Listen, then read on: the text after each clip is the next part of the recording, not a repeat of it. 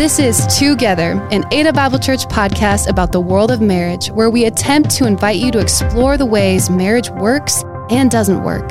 From practical ways of learning to biblical inspiration, we invite you to listen to other professionals and couples to help enrich your marriage.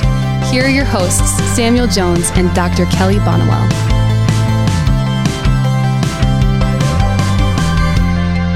Samuel, one of the things that I love about our podcast is that we get to talk to couples and we get to hear their stories. Uh, another facet that I really love about our podcast is we talk to professional counselors. Mm. And there's just so much wealth of information. And both you and I know a lot of counselors in our community. Yeah, we sure do. And they all bring different gifts and skills and experiences to uh, to what they do. Uh, today, we are going to interview one of my favorite counselors, and his name's Matt DeHogue. I've known Matt for quite a few years. I had the privilege of supervising him for the entirety. And when you do that, you really get to know a person. And I think Matt and I did supervision for about four years. And you yeah, got to meet I did Matt in that end. amazing group that we were exactly were in. There's a lot of great counselors in that group, definitely. And and one thing about Matt that I I remember uh, both recently and back then, he's an avid football fan. He's next near to dear to my heart. So we rock for sure. yeah, yeah. So today we um, had the privilege. We're we have the privilege of uh, having a conversation with him, learning about his family and his interests and his practice. And uh, we're going to talk about two really important topics as it relates to marriage and uh, one is premarital counseling, uh, which I'm I know all of us are really passionate about, and then the other is uh, trauma. Mm. Yeah, and so I can't wait to hear those two uh, topics that he shares and uh, his uh, prolific content. And Matt, man, tell the people a little bit about yourself, your family, some of your interests, man. Yeah, yeah, great to be here with y'all. Um, yeah, I'm married to Molly, who's also a therapist. So our joke is uh, either our kids are going to be awesome or really messed up.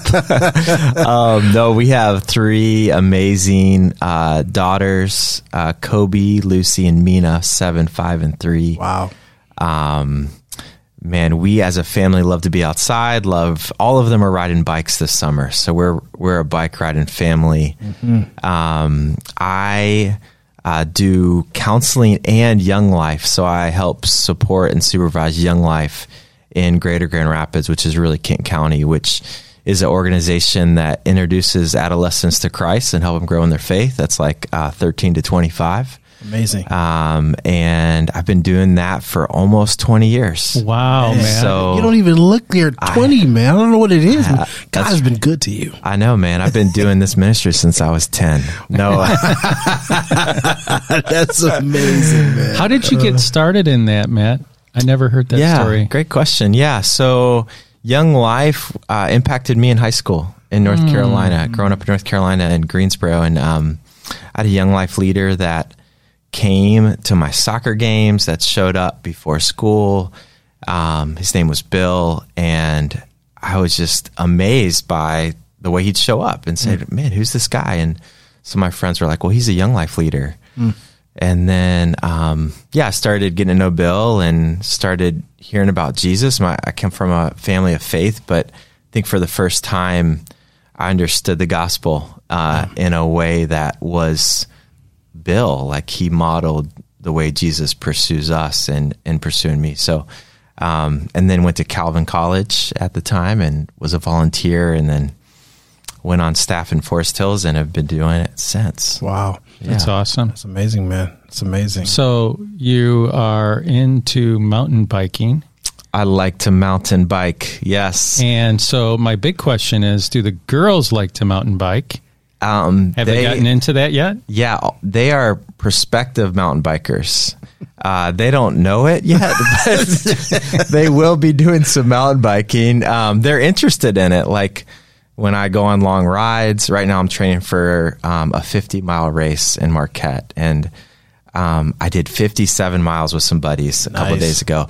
And they're like, Daddy, you were gone for so long. Can I join you the next time? And I'm like, Yeah, maybe. Yeah, come come on, come on with me. Um, so they're they're interested in it, and I I think that's something in our family's future that we'd love to do together. Sure. So I have a saying that if you're a parent, get your kids involved in your good addictions. Yes. So uh, mine was golf, and so you know, just as your girls are going to be mountain biking all the time, me, Josiah, and Micah were golfing all the time when they were kids. Oh yeah, yeah. That's that's what I hope. I hope they do that. Um, both Molly and I played soccer growing up. I've been coaching them in that as well. So yeah, they they're kind of choosing their own adventure. They're really into dance and gymnastics right now too. Wow, so we support beautiful. that. Yeah. I want to be a part of this conversation. Get a part. You know, my kids too. Guess what my good addiction is that she does? Yeah, I want to What is hear your Sam? good addiction. She prays. She, Whoa, that's a good addiction. That sounded a little self righteous, but It did. It did. oh, that's great. Oh, Matt, Matt, you also have a private practice, man. Uh, talk, Yeah. talk a little bit about yeah, that. Yeah, absolutely. Um, so I've been doing private practice for about eight years, and uh, you know, mostly with men and couples. So um, you know, I, I see adolescents. Um, I see men that are going through transitions, anxiety, depression. I I work with couples doing premarital and also some marriage counseling, and um, I enjoy it. It's kind of like right alongside Young Life, uh, and I I like going deep and walking with people. Yeah, that's awesome. We had an interesting conversation when we had coffee before we did this podcast a couple weeks ago. Yeah. And uh, the question was, how did you know you wanted to become a counselor? Mm. But the interesting thing about all three of us, and I want you to share about it a little bit, uh, we all all at one point wanted to be school teachers. Yeah, And I did when I graduated from college. I was going to go get a master's in teaching and did one class and was like, "Hmm, I don't think I want to do this anymore. yeah, yeah. You guys? Yeah, I was man. I wanted to be a physical education, sociology, or Spanish teacher. Wow. Middle school. Um, and I wanted to do middle school. It's a great age, Oh, Uh, it is. man. Yeah. So, uh, and then I did student teaching and enjoyed it. Uh, but I really felt like, man, Young Life is. I can still be with students, uh, but be in a way that I'm alongside. Uh, that I don't know if I would be able to do as a teacher. I think some teachers can, but I was like, man, I think this is a better fit for me. Very cool. Samuel, Yeah. what was your story? Yeah, um, had a great AP high history teacher in high school that motivated me to be like, oh, I can do AP history, I can do history, and I could be a coach. Went to freshman year. Um, history got hard. and I said, you know what? Uh, maybe I'll try again. Went to accounting, then went to business. and so Longer journey. Yeah, a little bit longer to change the majors three times. Let's just say the history teacher did me a, a good one, you know, and in college and just made me aware that I shouldn't teach at all. Um, so that's what I learned in my in my story. But that's enough about me. So uh, Kelly, man, we've got a, a great podcast planned for our listeners, um, and I think we want to start off with a little bit about just Matt, your passion with couples um, in your premarital stages of counseling. Yeah. So, Matt, I love working with couples who are about to get married. Uh, they are deeply in love. Uh, they don't know what they don't know, uh, and to have that kind of front seat to to really have those conversations is is really just an amazing experience as a counselor. Tell me first, what what do you love about? Because you've done a lot of premarital counseling, you've married couples. Like, what do you love about that? Yeah, um, I I love the launch. I think uh, when I think about marriage, I think, man, if um, right away you can help equip couples with the tools they're going to need and the conversations, and almost help them develop cadence with their marriage and have info of like what's normal because a lot of marriage trouble can be around false expectations. They they just don't know what's normal and so they fight or have conflict and they think, "Oh man, this is really bad." And in reality, all couples have conflict and it's healthy actually to have that and um, so so I think about the launch and I think, man, how cool is it to be involved in couples' lives during the launch of like I think John Gottman says like this 50 year conversation Mm. that they're going to have. And so like any conversation, it's good to um, have information and have develop healthy patterns. There's about so when I'm sitting with a couple, there's about well, there's more than this, but there's like key ten topics that I want to try to get through that I think are really essential. So uh, one of them would be talking about love as a willed action and not a feeling. Another is the importance of affair proofing your marriage. What might be one that you like? Okay, I'm definitely going to hit on this topic, and we're gonna, and I'm going to explore this topic at a deep level with this couple. Yeah. Yeah, you know, I think uh, two really they're connected, but two come to mind. One is uh, communication, um, just ways, cadences throughout marriage to have communication. You know, I I talk about I don't know who I heard this from, but I think this is brilliant to think about it daily. Are you having that ten minute conversation with your spouse, checking in? Hey, how are you doing? Um, what do you need from me? Yeah. Uh, how'd your day go? Um, and then are you having that every month? Are you having that night where you sit down and you say, okay, how'd that month go? Like, how are you feeling about those patterns that we were in this month? How are you feeling about finances? You know, money's uh, uh, tied to communication as well. Um, okay, let's kind of debrief these last four weeks and then have time to look to the next four weeks and say, okay, what's what do we need to change? What do we need to start, stop, continue to make sure that we're learning along the way, that we're just not um, doing things over and over again that you're like, that's not working, but we keep do- we keep doing it, you know.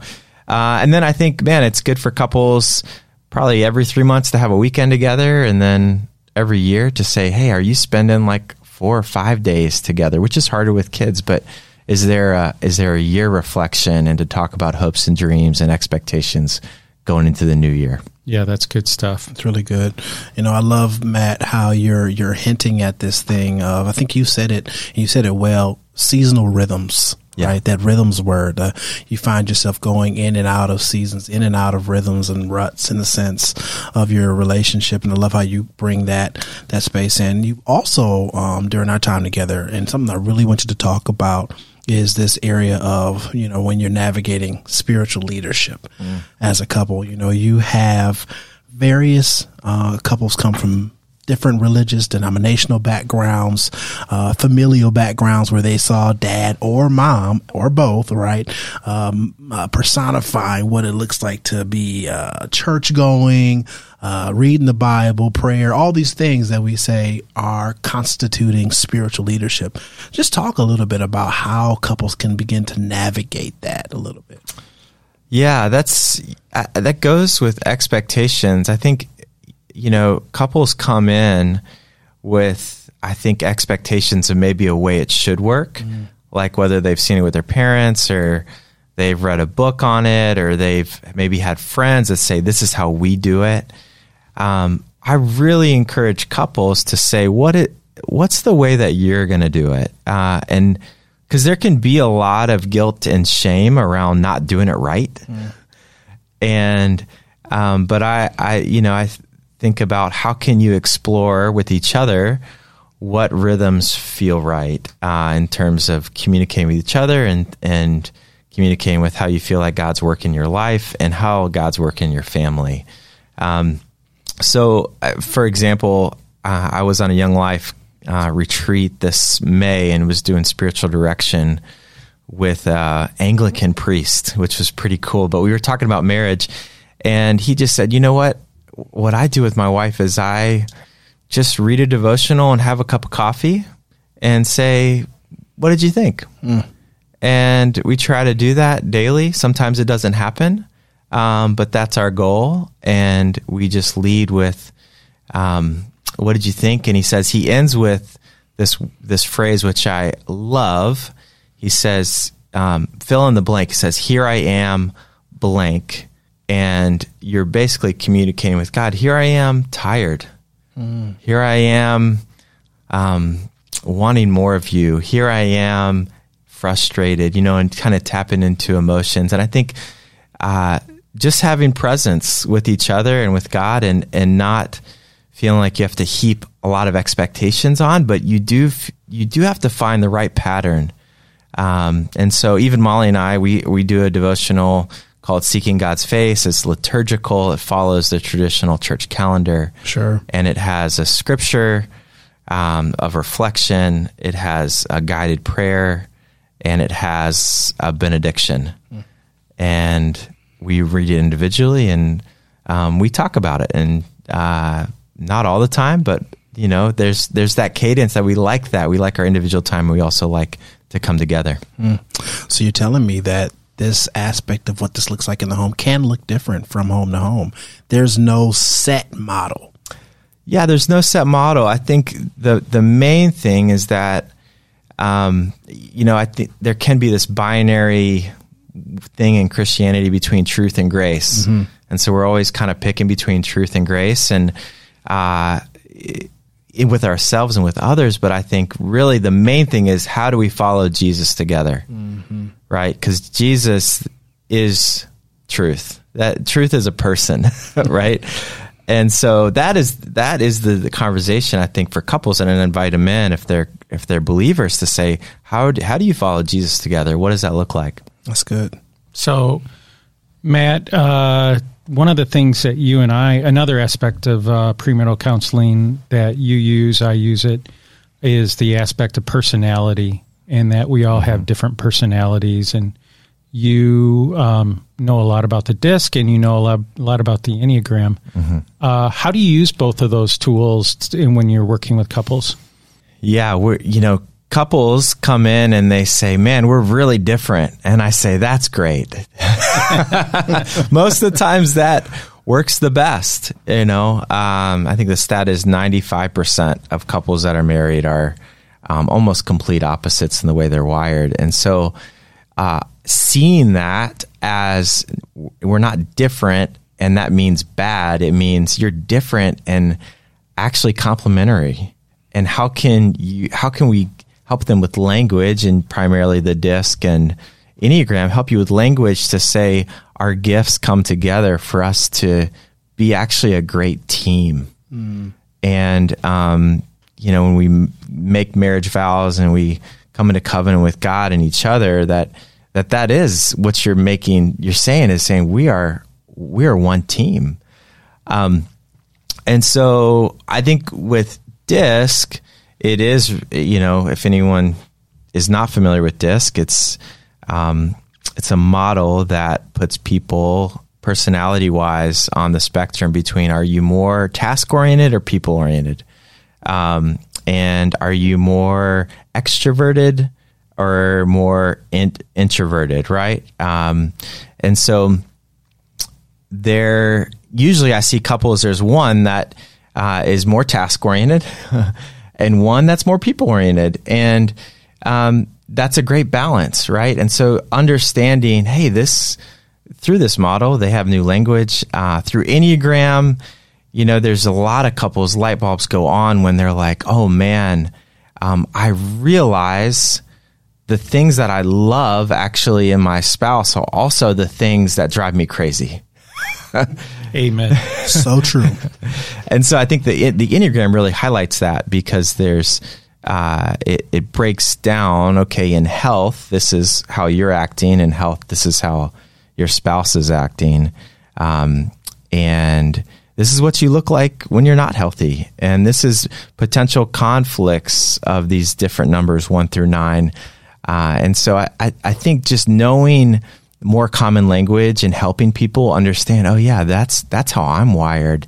And I'm actually learning more about myself and my soon to be spouse and how we can be this great team and make impact in this world. Can you think of a couple that you've worked with in the last couple of months that you could flush that out. Yeah, how that, how that works. Absolutely. Or so, maybe use you and Molly or something. Yeah, yeah. So I'm, I'm working with a couple, um, and this is Enneagram language. One is a one on the Enneagram, which is a reformer um, or perfectionist, and they are uh, at their best. They are grounded, solid. Um, they have amazing decision making. They are amazing integrity.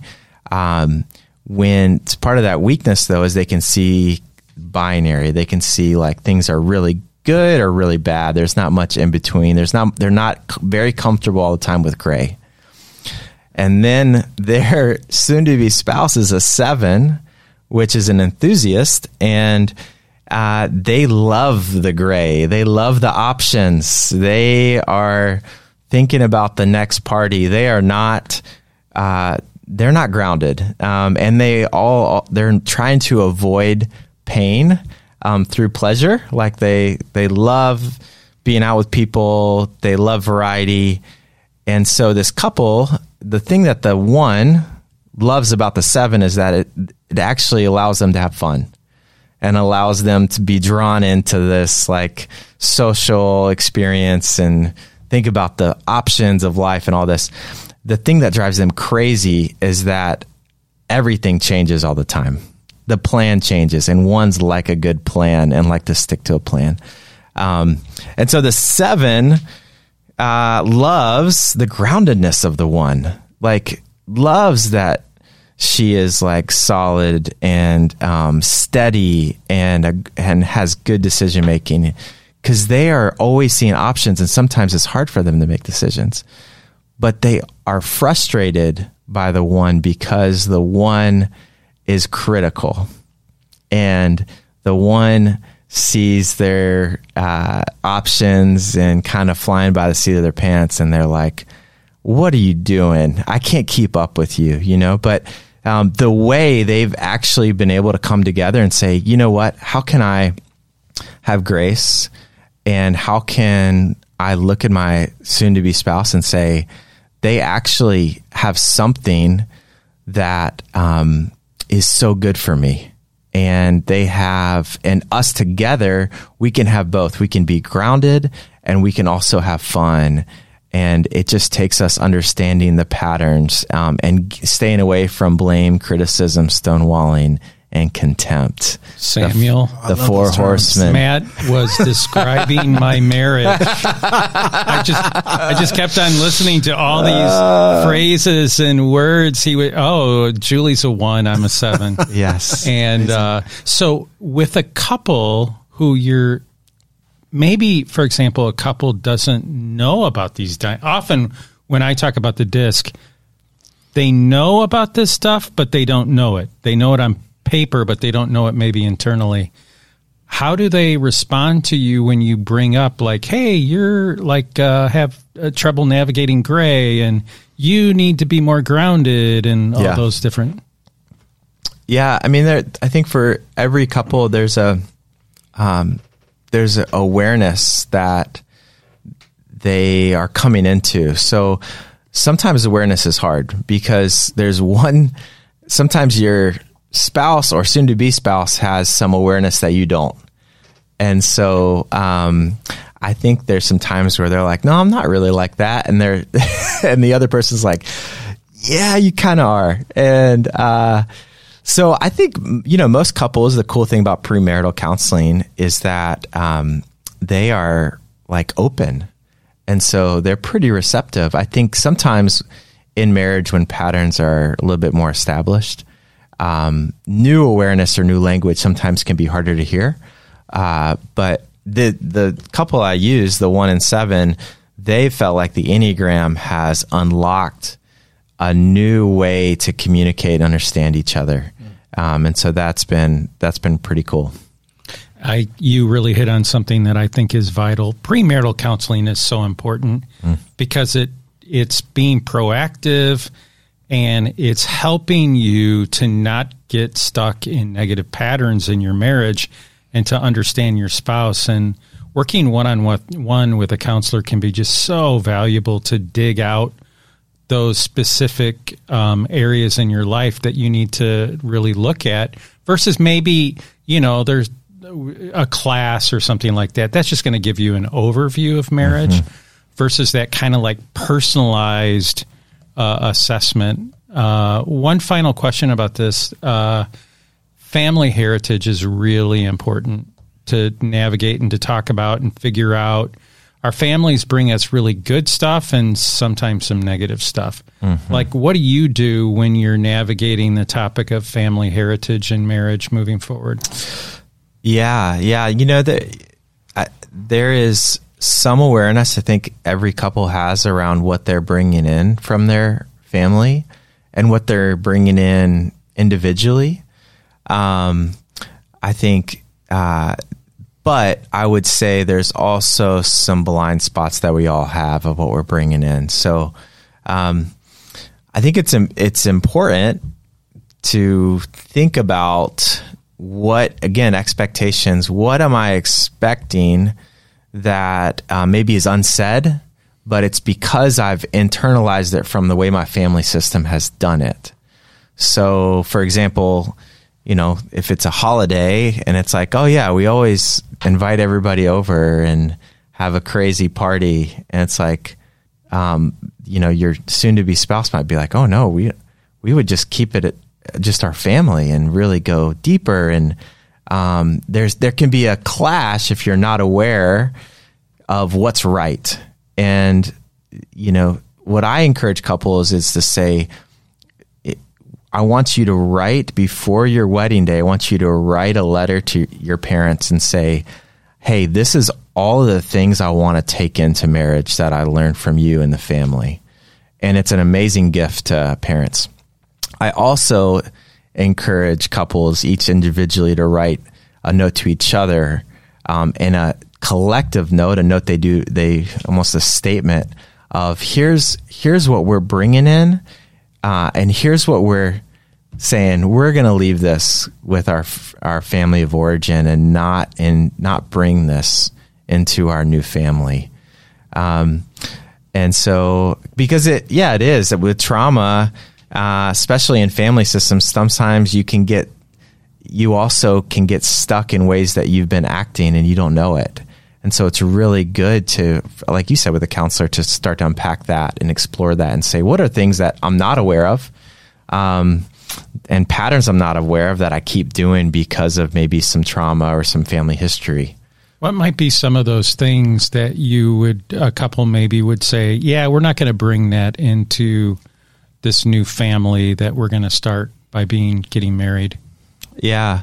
Um, I think sometimes it is, uh, it can be the roles that they played Mm. And so roles that they've seen.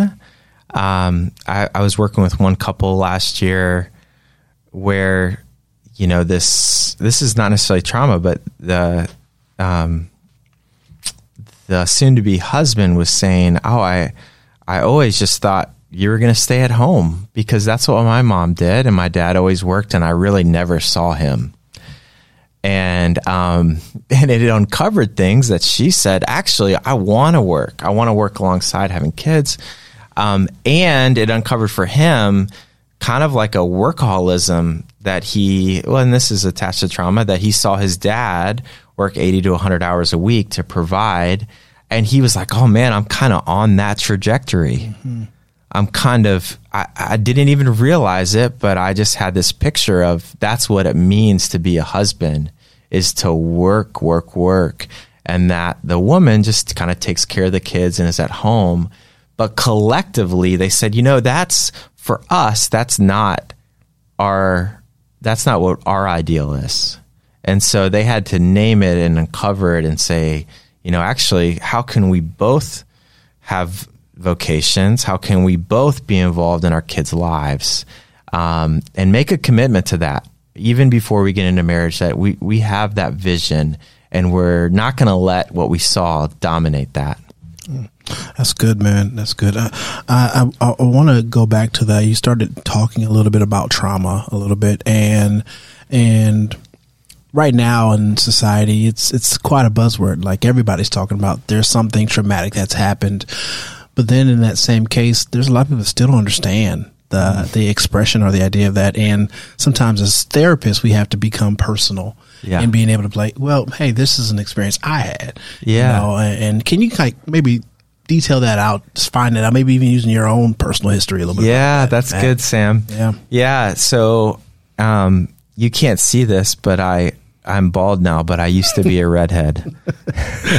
and, um, middle school was hard. I had, uh, I, I was 5'10 in sixth grade. I had braces. I was a redhead. And I remember walking on the bus with my best friend at the time, Chris. And, um, there were some other guys on the bus and, uh, I turned to Chris and s- these other kids were kind of making fun of me. And I said, Chris, but you're my friend, right? And Chris says, I don't know. Oh boy. And Traitor. those were those were like piercing words to a sixth sixth grade Matt. Um, but what it really did was set me on this trajectory of people pleasing because I didn't want to be alone, and I um, and so you know that worked well for middle school and high school in some ways. Like man, I had a lot of friends. Um, I was just had a lot of fun, but it stopped working uh, in college and in relationships when I had to prioritize. And so, um, even in my marriage, there's times where now I have to really check that of saying, how do I make sure that my family and my wife are top priorities? And even though I have a big heart for people, um, I have to make sure go through that lens of is this people pleasing? Is this is this middle school Matt showing up? yeah. And so yeah, trauma, and it can be even micro traumas where sometimes trauma we think about this big event that happened, Exactly. um, but it can be a lot of small events that shapes our brain in a way of thinking that worked at one time but stopped working and we continue to go back to that pattern even though it doesn't work for us anymore mm. That's so good. So, like incorporating, if we go all the way back to the beginning, this aspect of Jesus in your marriage, like Jesus in your pre-marriage days, but then Jesus effectively, efficiently a part of your day-to-day lives. Talk about that. How do couples integrate then now this relationship with Jesus as a part of their traumas, as a part of their experience in marriage of trying to cohesively, collectively get together? Yeah, that's a that's a good question. Um, you know, I think with trauma, it is making sure that with spirituality, we're also paying paying attention to soul work and counseling work, and um, you know, the the way that people journey together. I think more and more in Christianity, we're saying we're seeing it as more holistic. We're seeing it as, um, yeah, absolutely. How do we grow together in Jesus? But also, what are other resources that can help us along the way? Um, marriage counseling used to be something in Christian world where it was like something really bad has to happen for you to go to marriage counseling. And I'm glad it's being normalized a little bit more to say, no, how, how can marriage counseling and helping us uncover some of our baggage, our trauma, help us have better spiritual intimacy and connectedness? Um, because again, we're, it's like a book bag that's weighing us down and we don't know it, right? And we're trying to follow Jesus and walk towards Jesus, but we're like, why, why can't I walk faster and stay? It's like, because you got a bunch of stuff in your backpack you've never dealt with. That's so good, man. And and so like when I when I think about what you just said, I think about that couple who has been attending church, um, has been, you know, in some way, shape, or form part of a small group, um, living their life, right? But then reality hits and someone's not happy. Someone has had an experience that has shaped their life that in some way, shape, or form they haven't told their spouse about, or there's something that they're working through. And in that frame, it's almost like you're saying, Hey, don't be afraid to go to counseling mm-hmm. to talk about that uncontrollable thing, the thing that you don't want to share. Mm-hmm. But in that space, also allow your community to be people who love God, who can encourage you back into Christ, encourage your relationship back into Christ. So that way there's that holistic model Yes. of Jesus. There's some therapy, you know, in our, in our face, there's football, you know, and there's community to talk about those things that we're navigating, um, from what I hear you saying. Yeah, absolutely. Yeah. You know, we've had, it, Molly and I's story, we've had seven couples. We all go to different churches, but are been connected through Young Life in some way. Um, and for six years, we've had dinner once a month. And at that dinner, we ha- we have the host asks a question, and the couples go around and they share. And it's a deeper question. Um, and we are kind of embedded in our each other's lives. We just went camping together. Um, but I think absolutely, Sam, this to do this journey well as a couple, it's saying, okay, resources. How if things aren't going well, could we go to counseling? If things aren't going well, who are those two or three couples that we could say, hey, would you guys walk with us in this? Um, ab- absolutely, more than ever, we can't do it alone. That's so good, man. And and I'm gonna do just a quick plug here. If you're a, a, a, parent of a young couple that's getting ready to get married, or you're a couple who is in that premarital stage, and you're thinking about your history, like one thing that Ada does really well is uh, there's a thing called Marriage Start, and literally you start in a community of several other couples who are all trying to get to this goal of marriage, mm-hmm. And in that frame, there's someone that sits with you talks about all these topics that Matt is is, is sharing. Um, and also, there's an encouragement to make sure you get some counseling with it. And in that space, once you get married, your journey isn't done. You can continually have a, a community of people who are on this same path as you. And, and I love that Matt is bringing that up. And so we do do that at Ada Bible Church. Kelly, as we start to wrap up this podcast, um, what are some of the other things that you feel are really important in the mix of this conversation of pre-marriage and in trauma. Yeah, uh, Matt, I have one other question for you. Um, trauma in marriage is uh, a massive topic, and it's so important that couples navigate those issues. But in a way, for some people, they might they don't have a language for it. They don't even know what to call it. For people who are dealing with we'll call significant trauma. Uh, how do you help them navigate through that? Maybe it is sexual abuse or uh, something else. Yeah, you know, trauma. I think every person's story is different, and it is um, when someone comes in and you see trauma and you see, and it's impacting their life. Right? They're like, I'm something happened or something has been happening, and I'm I'm not sure how to deal with this. A lot of times, uh, it's making sure one that they have the resources they need. Um, and so, I mean, for example, like when you're talking about like a sexual abuse situation, um, it's unpacking unpacking feelings around it. Sometimes, especially with sexual abuse or sexual trauma, they've never allowed themselves because of the pain um, to like to feel it.